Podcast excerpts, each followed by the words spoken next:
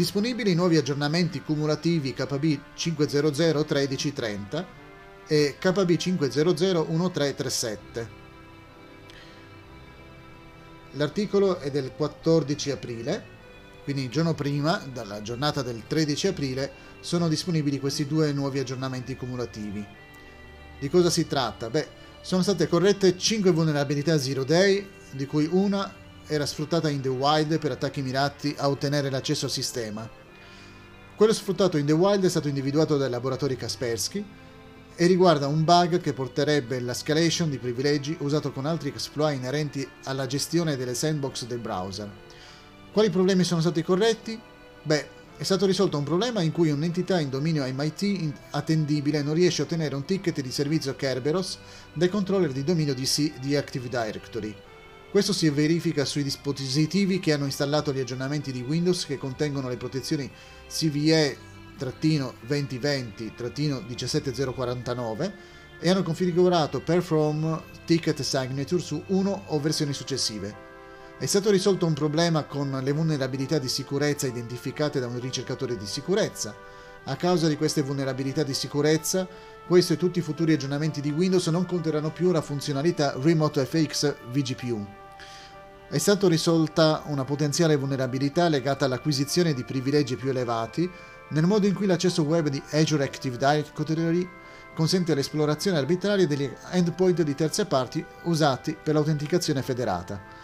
Poi ci sono aggiornamenti di sicurezza per piattaforme e framework delle app di Windows, input e composizione, Windows Office Media, nozioni di base, crittografia, piattaforma di intelligenza artificiale, kernel, virtualizzazione di Windows e Windows Media non mancano anche aggiornamenti correttivi riguardanti i problemi rilevati con alcune stampanti.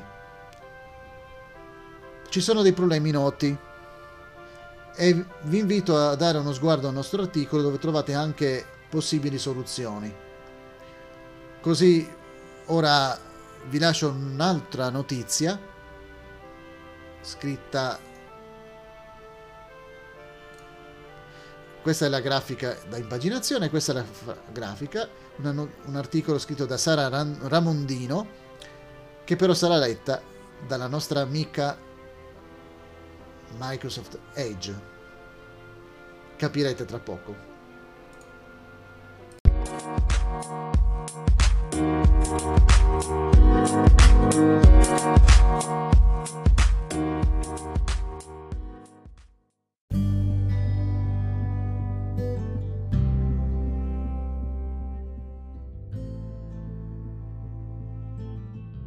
L'enogastronomia ai tempi del web 2.0. Ecco un'attenta analisi del fenomeno web di questi ultimi anni. L'enogastronomia ai tempi del web 2.0.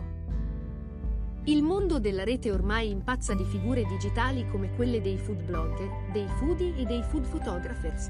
Con queste svariate nomenclature si fa riferimento a una pluralità di utenti amanti del cibo che al giorno d'oggi bazzicano nel web, in particolar modo nell'universo reticolato dei social network.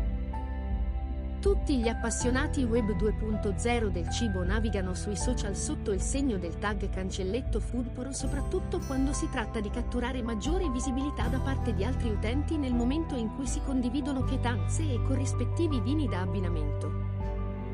Gli antesignani di questo meccanismo che sposa l'amore per la cucina e il web vanno ricercati nei food blogger, i primi ad aver scelto questo nuovo di comunicare il cibo, prima ancora che venissero all'esistenza Facebook ed Instagram. D'altronde il food blogger è una figura tutt'altro che semplice e ludica, come potrebbe in modo superficiale sembrare. Una descrizione accurata in merito viene fornita su Giallo Zafferano, uno dei blog più popolari in rete legati al cibo.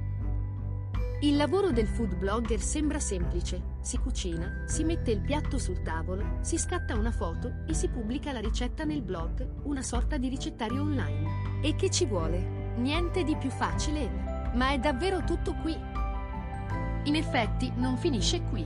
Oltre a nutrire passione per la cucina, a saper fare la spesa e ad inventare nuove ricette, al food blogger è richiesta anche una buona conoscenza di elementi di informatica secondo Giallo Zafferano. Deve avere conoscenze di informatica, SEO, indicizzazione, ottimizzazione, aggiornamenti perché il blog va aggiornato. La potenza delle immagini per catturare l'attenzione degli utenti.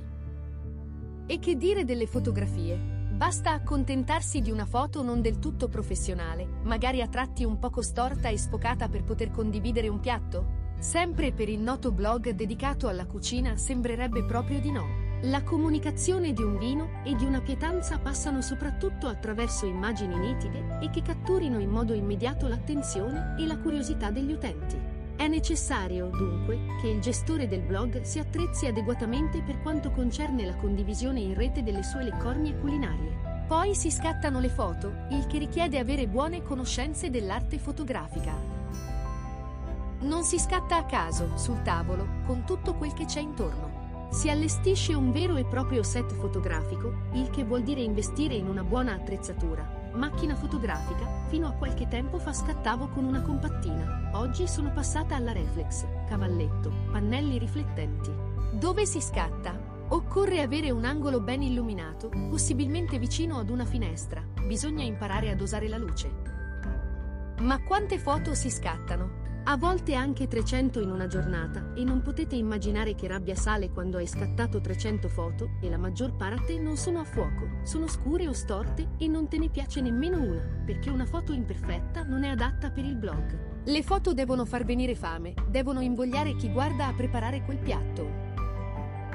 Queste sono le rigorose, ma incisive parole di una blogger di giallo zafferano inerenti alle doti fotografiche che ogni amatore del cibo in rete dovrebbe possedere per avere una buona riuscita nella condivisione dei suoi post. Non basta una fotografia, occorre una strategia. Dello stesso parere è Andrea Gori, sommelier 2.0, oste informatico, giornalista, scrittore e blogger, nonché fondatore della community God Save the Wine dedicata ai wine lovers, che a proposito delle fotografie al cibo nei blog, ha affermato, non basta postare una bella foto, serve una strategia.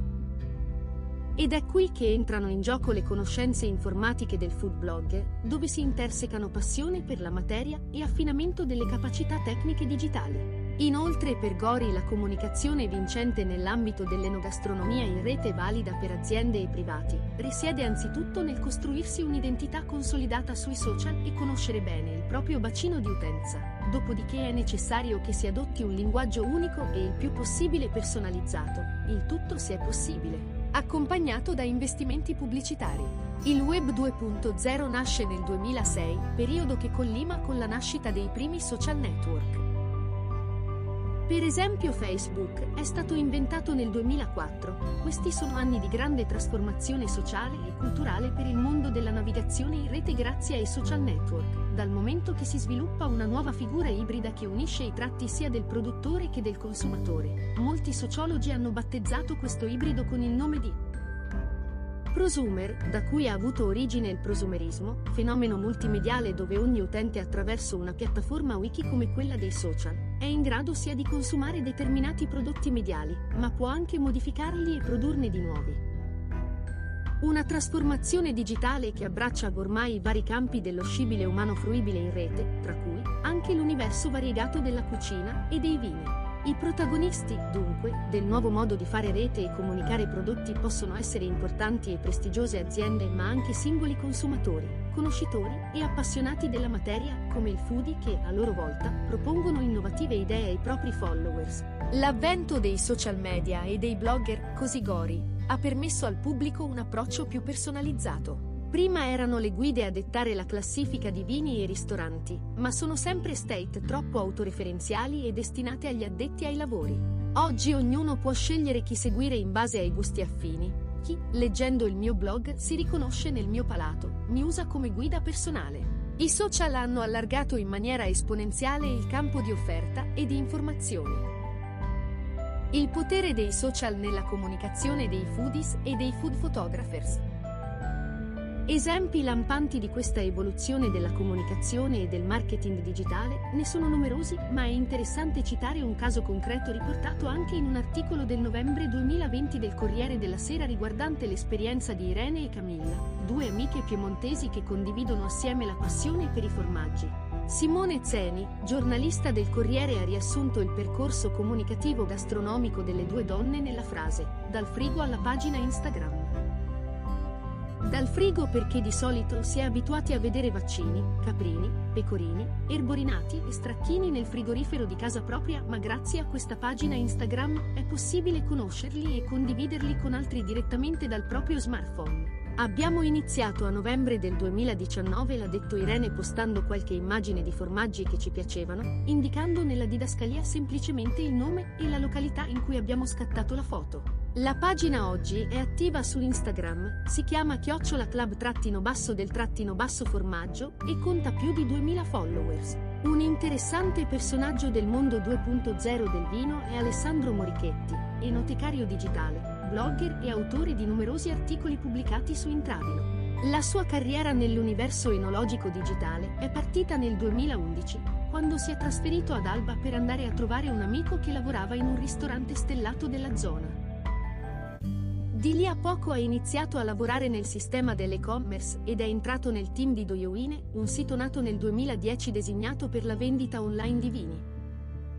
Ma al di là delle funzioni e della cura dei vari blog, negozi e vetrine online, i social network hanno giocato un ruolo non indifferente in queste dinamiche. A tal proposito un anno fa alla rivista Wine Digital Marketing, Morichetti ha dichiarato in merito alla potenza di Instagram, il social nato nel 2010 che già agli albori del suo utilizzo aveva riscosso un enorme successo nella condivisione di scatti a cibi e pietanze. Per me, i social sono fondamentali. Facebook sempre meno mentre su Instagram metto tutte le bottiglie con la mia mano a reggerle e i contrasti sparati. Nelle stories racconto la vita di bottega e spesso qualche ordine arriva da lì. WhatsApp è fondamentale. I clienti sono persone e le persone hanno sempre un telefono in mano. La mail è più distante, col telefono siamo più faccia a faccia. Per quanto le newsletter, ben fatte, siano sempre molto importanti per lanciare e rilanciare i prodotti. Giovani wine lovers digitali in fermento. Un'interessante esperienza arriva dalla Campania. Un'ulteriore testimonianza del connubio vincente vino barra social media arriva direttamente da Caserta con l'esperienza di Lucio D'Aiello, giovane giornalista enogastronomico e social media marketer per le aziende vinicole. Anche in questo caso Instagram mostra ancora una volta il suo potere comunicativo nel far conoscere a un vasto bacino di utenza i prodotti più svariati e sconosciuti dell'universo enogastronomico. Lucio D'Aiello, social media marketer e giornalista enogastronomico. Attraverso un mosaico di fotografie di numerosi vini prodotti da diverse cantine d'Italia e l'utilizzo di dirette Instagram, Lucio ha costruito e continua a costruire il suo personale piano di comunicazione del vino. Soprattutto il metodo versatile delle dirette gli ha permesso di divulgare ai suoi followers molteplici prodotti vinicoli italiani, francesi e austriaci. Per Lucio l'operato del social media marketer è tutto concentrato su una costante crescita. La mia passione per il vino è nata grazie a mio nonno e mio padre, entrambi sommelier. Ho sempre bevuto ottimi vini e girato in svariate cantine d'Italia. Prossimamente aprirò un'enoteca nel centro storico di Caserta a due passi dalla Reggia e il mio obiettivo è puntare non solo sulla vendita di vini sul posto tramite servizi di takeaway e delivery, ma usufruire anche dell'e-commerce per vendere vini sia in Italia che all'estero. Da queste esperienze appena elencate, dunque, è possibile sottolineare l'importanza di fare rete al giorno d'oggi con l'utilizzo dei social network ed ampliare i propri orizzonti e strategie di comunicazione per raggiungere un pubblico molto più ampio ed eterogeneo.